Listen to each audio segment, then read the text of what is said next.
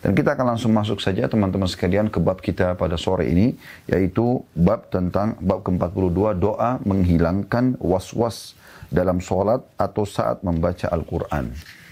Mungkin Anda pada saat melihat di sini, Anda mengatakan, hanya inikah doanya? Maka jawabannya iya. Ya. Tetapi setiap doa, zikir, ibadah yang Anda kerjakan kepada Allah Subhanahu wa ta'ala butuh satu pondasi dasar agar memiliki efek, baik mendapatkan pahala juga ada efek ya terhadap target Anda, yaitu keyakinan. Ya, keyakinan. Nabi SAW mengatakan, "Ud'u rabbakum muqinuna bil ijabah fa innallaha la yaqbalu du'a min qalbin ghafil" atau kama qala Nabi SAW. Artinya, berdoalah kalian, berzikir kepada Tuhan kalian, melakukan ibadah-ibadah semua itu dengan penuh keyakinan, karena Allah tidak akan menerima doa dari hati yang lalai. Dan makna doa sini bisa bermakna ibadah, ya. Oleh karena itu kita harus lebih hati-hati dalam masalah ini. Jangan menganggap remeh walaupun doa itu mudah, tapi bagaimana kita mempraktikkan dengan penuh keyakinan. Dan di sini diangkat oleh beliau sebuah doa saja, yaitu membaca A'udzu billahi minasyaitonir rajim, yang artinya, aku berlindung kepada Allah dari syaitan yang ar-rajim. Diterjemahkan dalam bahasa Indonesia, terkutuk. Ya, tapi kalau kita ngambil letter-letternya bahasa ini, rajim, dari kata-kata rajam, yang berarti dirajam. Dilempar, kalau di hukuman orang berzina, dilempar dengan batu. Kalau di alam syaitan, sebagaimana Allah Subhanahu wa ta'ala sebutkan dalam surah Al-Mulk, walaqad zayyana sama'aduna bimasabiha wa ja'alnaha rujuman lisyayatin. Wa'atadna lahum 'adzabas sa'ir, ya. Ini kurang lebih di ayat kelimahnya ya, seingat saya.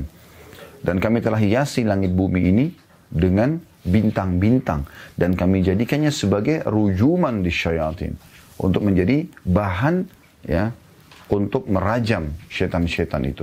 Dan kami menjanjikan untuk mengancam mereka dengan siksa api neraka. Baik, jadi kita kalau membaca ini, Anda membaca dengan benar nggak sih?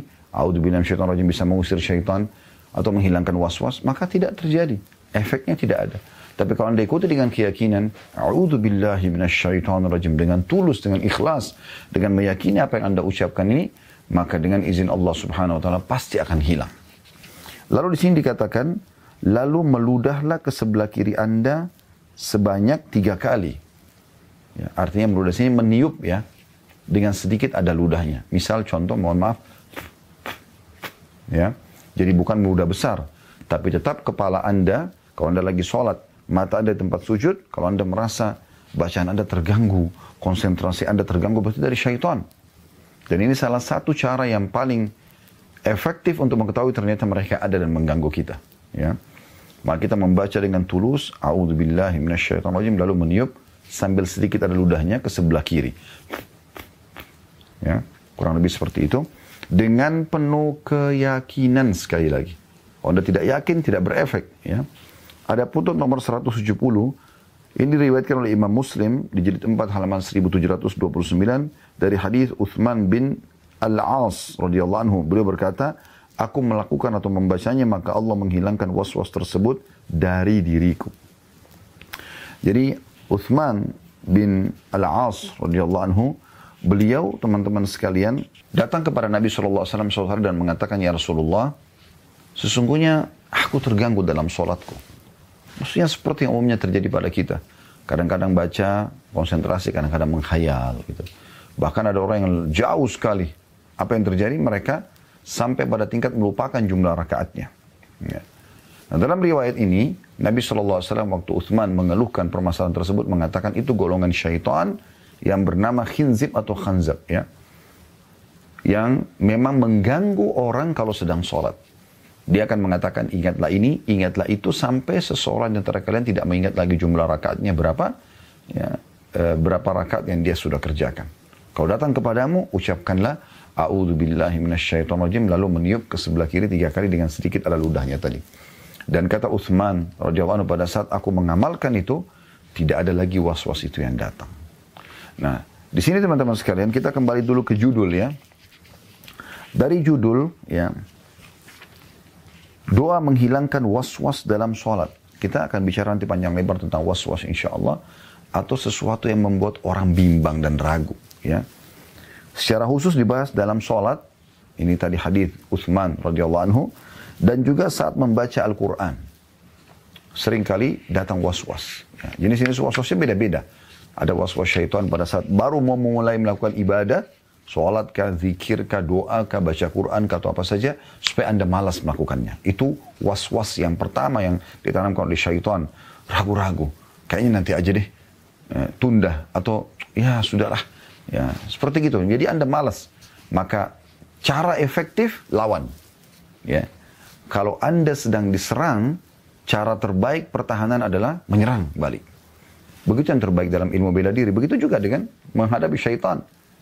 Pada saat Anda sedang diserang dengan bisikan-bisikan agar Anda malas beribadah, malas memulainya, maka lawan.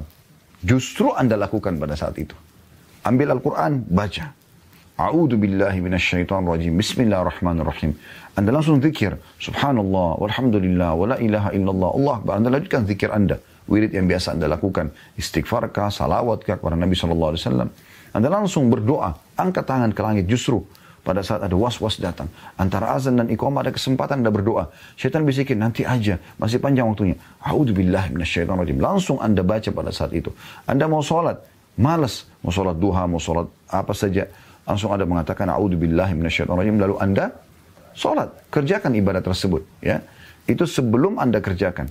Was-was yang datang pada saat Anda kerjakan. Karena syaitan tidak bisa menjelma depan Anda lalu mencekik Anda, melarang Anda sholat. Misalnya. Atau melarang Anda bersedekah, atau berzikir, atau berdoa. Syaitan tidak bisa lakukan itu. Dia hanya bisa membisikkan, menanamkan was-was tadi. Ya, bisikan-bisikan yang membuat Anda ragu untuk melakukannya, atau malas melakukannya. Nah, di saat Anda melawan itu, Anda tetap melakukan sholat, Anda tetap zikir, Anda tetap bersedekah, Anda tetap haji dan umroh, Anda tetap bakti sama orang tua, Anda tetap berdoa antara azan dan iqamah, dan seterusnya. Maka ada tahap was-was setelahnya. Yaitu, was-was yang datang membuat Anda jadi tidak konsentrasi. Nah, ini yang terjadi pada riwayat Uthman radhiyallahu anhu. Karena beliau tetap sholat, akhirnya was-wasnya datang. Was-was di sini berarti datang bisikan-bisikan dari syaitan untuk membuat Anda tidak konsentrasi.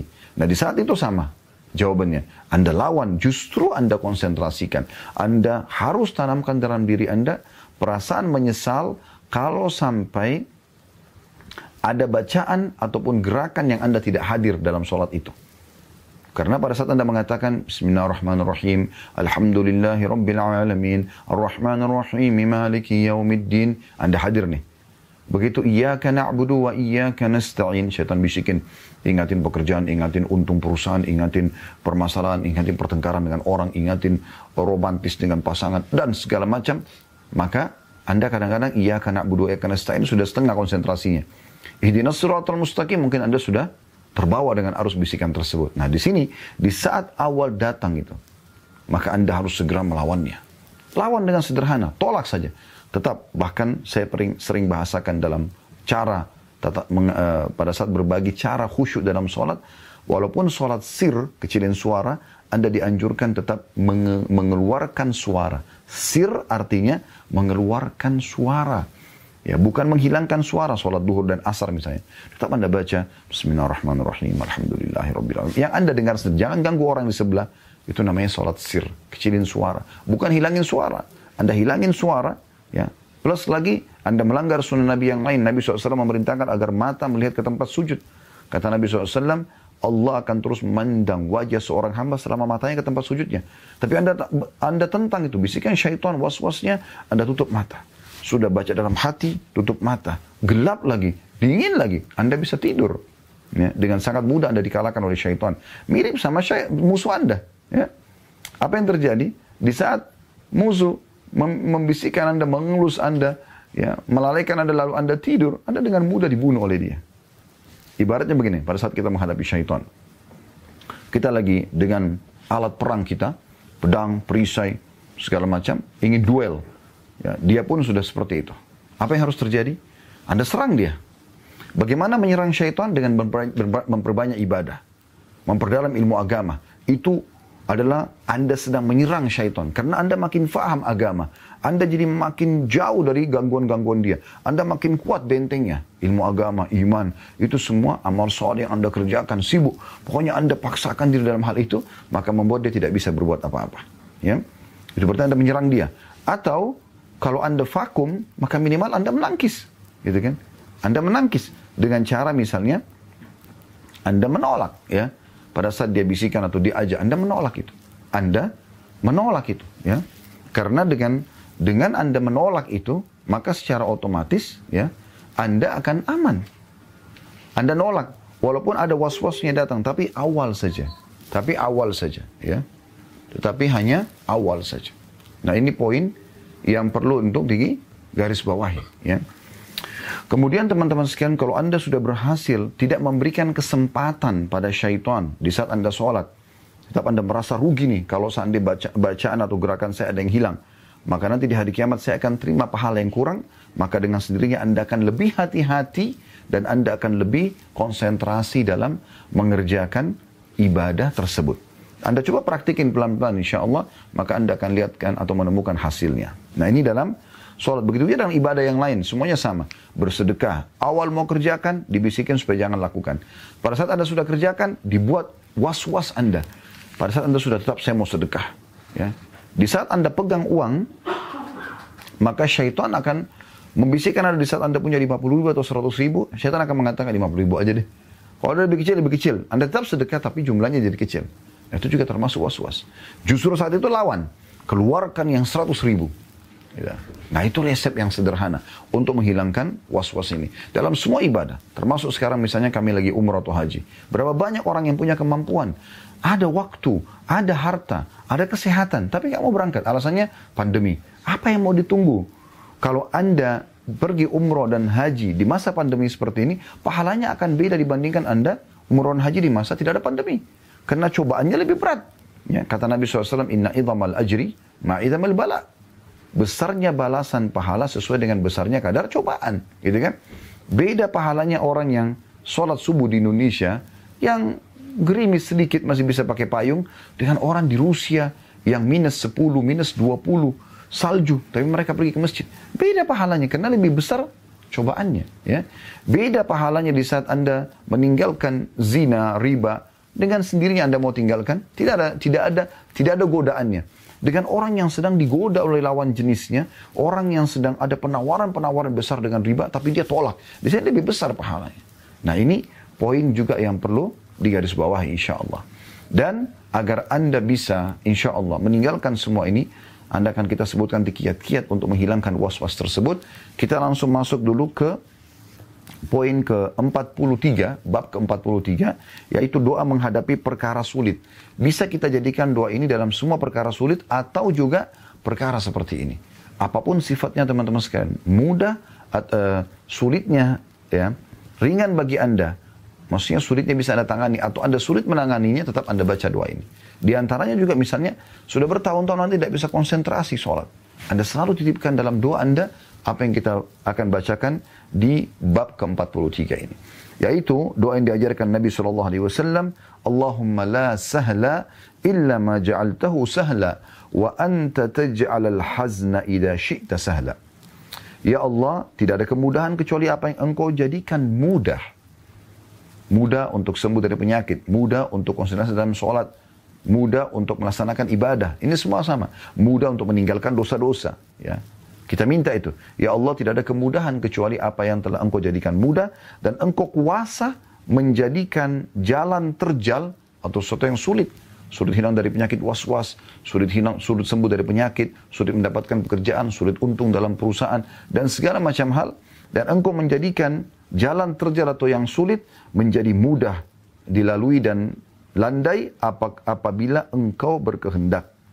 Ada footnote nomor 171 diriwayatkan oleh Ibn Hibban dalam Sahihnya nomor 2427 dan Ibnul As-Sunni nomor 351. Al-Hafidh Ibn Hajar mengatakan hadits ini adalah hadits yang sahih. Hadits ini adalah hadits yang sahih, ya. Dan juga kita perlu mengaitkan dengan dua bab lagi setelahnya, ya, karena ini berhubungan sekali bahasannya. Salah satu nanti akan kita tidurkan, tapi saya bacakan langsung bab 44 sama 45. Bab 44 menjelaskan poin. Sekarang begini, kalau seandainya Anda sudah amalkan tadi bab 42 itu, Anda sholat terganggu konsentrasi. Anda baca, A'udzubillahiminasyaitonirrojim. tiga kali ke sebelah kiri. Ternyata masih saja ya, ada gangguan tersebut. Anda boleh baca yang kedua kali, Anda baca yang ketiga kali. Tapi ternyata rakaat pertama Anda sudah konsentrasi, rakaat kedua Anda mulai lagi lalai. Ini berarti ada faktor lain. Apa itu? Dosa. Dosa. Dua ini yang membuat Anda tidak bisa konsentrasi dalam sholat. Yaitu digangguan syaitan dan yang kedua dosa Anda. Kapan dosa Anda makin banyak, Anda makin sulit untuk khusyuk, untuk konsentrasi. Anda makin malas untuk melakukan ibadah-ibadah.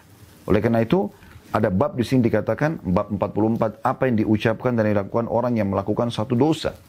Rasulullah SAW bersabda, tidaklah seorang hamba berbuat satu dosa, lalu dia berwudu dengan sempurna. Anda wudu, ya. Pada saat Anda sudah coba, ya. Tadi konsentrasi tadi masih terganggu, Anda coba untuk berzikir tapi kok masih malas. Anda coba untuk mau daftar umroh haji tapi kok masih ragu, ya. Sudah baca a'udzubillahi minasyaitonirrajim tapi masih ada, berarti ada masalah dengan syaitan, dengan dosa. Selain syaitan ada dosa. Karena dosa ini adalah senjata syaitan. Kalau Anda melakukan pelanggaran agama, ya, berarti Anda diambang, ya, hukuman Allah Subhanahu wa ta'ala. Maka dengan itu syaitan bisa meraih Anda, ya. Nabi Adam alaihissalam kapan dia bisa berhasil? Ya, dikuasai syaitan pada saat dia melanggar, ya. Dia mau membuka pintu untuk itu, maka digodalah oleh syaitan. Tapi di saat Anda komitmen untuk tidak membuka pintu dosa, maka Anda akan aman. Seperti Anda punya tameng yang sangat kuat. Rasionalnya begini. Kalau seandainya rumah Anda bolong temboknya. Udara kencang. Ya, kemudian hujan misalnya. Banyak nyamuk. Anda punya dua opsi. Ini maksud saya ini adalah gangguan syaitan. Ya, dosa-dosa. Terbuka sekali. Dalam depan Anda ini terbuka peluangnya. Terbuka pintu-pintunya. Bagaimana caranya? Ada dua cara. Yang pertama kurang efektif. Dan Anda pasti kena efeknya. Yang kedua efektif sekali. Yang pertama adalah Anda pakai selimut saja. Anda bungkus diri Anda saja. Ya. Hujan masuk. Angin kencang. Nyamuk banyak. Tapi Anda cuma mau selamatkan diri Anda saja. Dengan ya dalam keadaan yang sangat sederhana. Ini tidak efektif. Walaupun Anda bisa lakukan itu. Seperti sebagian orang, ah sudahlah, nggak apa-apa. Ya, udah dosa-dosa dikit, nggak apa-apa. Nah, gitu ya. Cara yang efektif adalah yang kedua. Gimana caranya? Tutup tembok itu, saudaraku. Tutup. Beli batu bata, semen, tutup. Artinya, tutup semua kantong-kantong dosa itu. Tutup semuanya. Anda lebih tahu dosa yang Anda lakukan dalam keseharian. Tutup pintunya. Tutup, selesai. Nggak perlu Anda pakai selimut. Anda aman dari semuanya langsung. Ya angin kencangnya, badainya, ya hujannya, ya nyamuknya. Anda aman. Anda bahkan tidak pakai selimut pun aman dalam rumah. Itu yang penting. Banyak orang di antara kita masih membuka pintu-pintu dosa yang akhirnya membuat mengganggu semua ibadah dia. Mengganggu konsentrasi dalam ibadah. Jadi malas orang ibadah dengan dosa itu. Kenapa Anda tidak bisa menangis pada saat baca Quran? Kenapa Anda tidak betah membaca Al-Quran sampai sekian juz dalam satu kali duduk? Kenapa Anda tidak tenang untuk mengunjungi orang tua Anda, duduk berlama-lama dengan mereka pada saat Anda berbakti? Dan semua jenis ibadah Anda malas sekali untuk berlama-lama di situ. Karena ada dosa. Dosa ini membuat Anda jadi malas untuk mengerjakan semua itu. Kalau Anda bersihkan dosa-dosa itu, Anda tutup pintunya. Anda tobat, Anda tutup. Selesai urusannya. Zina, riba, dusta, gunjing, fitnah, semua ini. Apa saja. Hilangkan, tutup. Saya mau berubah, saya tobat nasuha. Di saat itu, Anda seperti membangun sebuah benteng yang sangat kuat. Yang setan tidak akan pernah bisa mengganggu Anda. Ini sangat luar biasa dahsyatnya. Kalau orang masih membuka pintu-pintu maksiatnya, ibaratnya dia tidak, rumah tidak ada pagar sama sekali, tidak ada pintu. Ular-ular bisa masuk, menggigit Anda. Saya ibaratkan ular ini adalah syaitan gitu. Tapi di saat Anda mulai beribadah, walaupun Anda masih beribadah, ya, malas-malasan, Anda sudah mulai punya pintu, tapi masih dari kayu yang rapuh. Syaitan masih bisa patok, ular masih bisa patok untuk dia masuk, masih bisa nyelip. Tapi kalau Anda, ya, taubat nasuha, Anda tutup pintu dosa, Anda seperti punya tembok baja yang sangat kuat. Kalau syaitan patok, giginya patah. Tidak bisa, gitu. Ada seseorang menceritakan saya kemarin, subhanallah, Orangnya konsentrasi selalu kalau jaga sholat. Sudah meninggal, rahimahullah. Konsentrasi pada saat dia sholat, gitu kan. Maka ada satu dukun yang buat pengakuan setelah itu. Kepada beliau mengatakan bahwasanya, saya berusaha menyihir Anda. Ada orang yang dulu yang tidak suka sama Anda. Menyihir Anda, tapi saya tidak bisa. Bahkan saya yang hampir mati. Karena sholat Anda sangat bagus. Bayangkan. Jadi ibadah itu dengan meninggalkan dosa akan menjadi tameng yang sangat kuat. Sulit mereka untuk menyerang kita. Karena kita punya banyak sekali perangkat-perangkat yang akan membentengi kita dari gangguan-gangguan syaitan tersebut. Nah, di saat Anda sudah baca isti'adzah ternyata masih terganggu. Baca a'udzubillahi minasyaitonirrajim masih terganggu, coba Anda lakukan resep yang kedua ini, yaitu bab ke-44 kata Rasulullah SAW, tidaklah seseorang hamba berbuat satu dosa, lalu dia berwudu dengan sempurna, kemudian berdiri melakukan sholat 2 rakaat, ini sholat taubat ya, lalu beristighfar, memohon ampun kepada Allah, melainkan pasti Allah akan mengampuninya. Ingat, dengan penuh keyakinan. Anda wudu, Anda sholat 2 rakaat antara Anda sama Allah. Cari tempat yang paling tertutup di kamar tidur Anda. Sholat antara Anda sama Allah. Jauh dari riya, jauh dari pujian orang, jauh dari pandangan orang. Anda sholat ikhlas. Ya Allah, saya ingin sholat taubat ini. Allahu Akbar, Anda sholat. 2 rakaat sholat seperti biasa aja. Setelah salam Anda tutup mata Anda. Anda istighfar dengan tulus. Astagfirullahaladzim. Alladzi la ilaha illa wal hayyul qayyum wa atubu ilaih. Astagfirullah. Alladzi la ilaha illa huwal hayyul qayyum wa atubu ilaih. Astaghfirullah. Alladzi la ilaha illa huwal hayyul qayyum wa atubu ilaih. Anda kalau baca ini, kata Nabi SAW, siapa yang baca ini 3 kali, diampuni dosanya walaupun lari dari medan perang. Walaupun dosanya sebanyak pasir di muka bumi. Diampuni dosanya. Walaupun dosanya sebanyak buih di lautan. Dimaafkan semuanya. Anda tulus. Maka dengan bersih dosa itu, Anda tobat nasuha kepada Allah SWT, Anda coba minta agar Allah tolong. Setelah itu Anda tetap konsentrasi untuk tidak lagi terjerumus dalam dosa yang sama. Anda berubah, apapun perkataan lingkungan Anda, teman-teman Anda mengatakan, iya saya sudah berubah, saya tobat. Oh kamu alim ya, kamu gini ya. Iya, gak masalah. Anda harus jawab itu. Ya. Maka dengan seperti itu insya Allah Anda akan aman. Ya. Dan ini penting sekali. Kemudian ada poin ke-45, ya, bab ke-45, doa untuk mengusir syaitan dan segala bisikannya. Ini ada hubungannya dengan bahasan kita. Yang pertama beristi'adzah, memohon perlindungan kepada Allah SWT dari keburukan syaitan. Sebagaimana sudah kita jelaskan tadi. A'udzubillahi minasyaitonirrajim. Ini semua keadaan ya. Bisikan untuk malas mengerjakan ibadah atau memecahkan konsentrasi pada saat sedang ibadah. Atau bisikan untuk mengerjakan dosa atau sedang berbuat dosa lalu kemudian Anda ingin mengulanginya. Semua baca ini.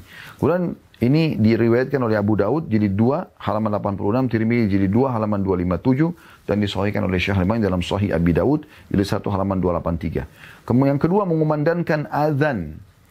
Ya, mengumandangkan azan. Jadi azan ini ya, dalam sebuah hadis yang sahih dijelaskan kalau syaitan mendengarkan azan maka dia akan lari sampai ke tempat yang tidak terdengar azan tersebut. Ya, kalau azan salat dikumandangkan gitu. Dan pada saat selesai azan, dia akan kembali menggoda orang yang mau sholat. Pada saat diiqamahkan sholat, maka dia kembali lagi untuk menggoda. Dia kembali lari, kemudian dia akan kembali setelah iqamah selesai, lalu dia menggoda orang yang sedang sholat. Dan ini diriwayatkan oleh Abu Daud, jadi 1 halaman 206. Tirmizi meriwayatkan juga, ya, riwayat ini dan juga dalam Sahih Tirmizi yang ditulis oleh Syekh Albani, atau ditelusuri hadisnya jadi 1 halaman 77. Kemudian yang ketiga membaca zikir-zikir dan membaca Al-Qur'an. Diriwayatkan oleh Imam Muslim jilid 1 halaman 291, Imam Bukhari jilid 1 halaman 151. Artinya membaca zikir-zikir yang lain, teman-teman sekalian, yang sifatnya ya memang bisa membantu kita. Misalnya kita memohon, ya Allah tolong selamatkan saya dari gangguan syaitan ini. Ya Allah hati hamba selalu was-was. Hati hamba selalu malas untuk beribadah. Malas berzikir kepadamu, malas bersyukur kepadamu. Selalu kufur. Lisanku berbuat dosa, ya Allah. Mataku melihat yang haram. Telingaku dengar yang haram. Tanganku menjamah yang haram. Kakiku melangkah pada yang haram. Tolonglah aku, ya Allah. Jadi sebutkan doa-doa itu. Mohon kepada Allah subhanahu wa ta'ala. Mohon kepada Allah subhanahu wa ta'ala. Dan kita tutup teman-teman sekalian bacaan buku ini ya. Kita akan kembali ke bahasan kita insya Allah. Yaitu bab ke-46 doa pada saat terjadi sesuatu yang tak diharapkan atau di luar kehendak. Nah ini misalnya Anda melakukan perbuatan mengikuti waswas syaitan tersebut. Maka Anda baru sadar gitu. Ya, sudah terjadi. Nah, setelah dilakukan. Bagaimana Anda menyelamatkan diri supaya Allah SWT mengembalikan Anda, ya, menerima Anda sebagai hambanya yang patuh, maka Anda membaca qadarallahu wa ma syaa fa'al. Ya. Ini adalah takdir Allah dan apa yang dikehendakinya pasti akan terjadi. Ya, pasti akan terjadi. Ya. Adapun nomor 176, Rasulullah SAW bersabda, orang mukmin yang kuat adalah lebih baik dan lebih Allah cintai daripada orang mukmin yang lemah, dan pada masing-masing dari keduanya sama-sama ada kebaikan. Bersungguh-sungguhlah meraih apa yang bermanfaat bagimu, lalu mohonlah pertolongan kepada Allah dan jangan lemah. Ya. Bila sesuatu menimpamu, maka jangan berkata, seandainya aku melakukan ini dan itu. Akan tetapi katakanlah Allah menakdirkan demikian dan apa yang dia kehendaki pasti dia lakukan, karena sungguhnya ucapan seandainya membuka pintu syaitan. Hadis riwayat Muslim di tempat halaman 2052. Ya, jadi sampai sini teman-teman sekalian kurang lebih dari bab ya 42 tadi sampai ke bab 46 adalah satu rangkaian bahasan. Jadi Anda kalau melakukan satu kesalahan pada Allah Subhanahu wa taala, maka Anda merasa bersalah, Anda mengatakan kalau Allahumma sya'fa'al, kemudian Anda ikut cari dengan sholat taubat, ya, istighfar kepada Allah, lalu kemudian Anda mulai memaksakan diri untuk ibadah kepada Allah Subhanahu wa ta'ala. Dan insya Allah ke depan kita akan lanjutkan di bab 47, ini sudah doa yang berbeda, yaitu ucapan selamat bagi orang dikaruniai anak dan jawaban untuk yang mengucapkannya. Baik, kita akan masuk teman-teman sekalian ke bahasan lagi tentang masalah was-was, ya, bagaimana kita memahami poin ini teman-teman sekalian. Was-was ini ya Allah Subhanahu wa taala sebutkan dalam surah An-Nas, ya. Anda sudah hafal alladzi yuwaswisu fi sudurin nas.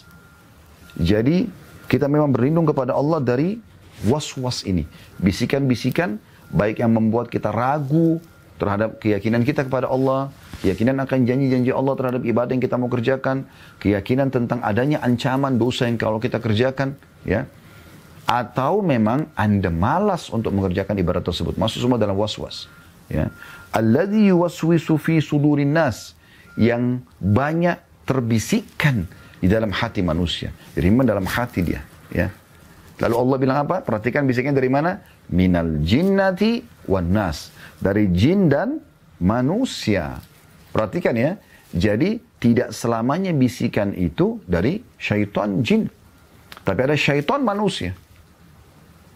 Kalau syaitan melihat dengan bisikan-bisikan Anda bisa tepis, maka dia akan membisikkan kepada orang-orang fasik di sekitar Anda, orang yang jauh dari agama, untuk membantu dia membisikkan pada Anda. Mungkin Anda sudah tidak mau ke diskotik, tapi Anda sudah, saya mau komitmen, saya mau di rumah, boleh baca Quran, boleh sholat malam.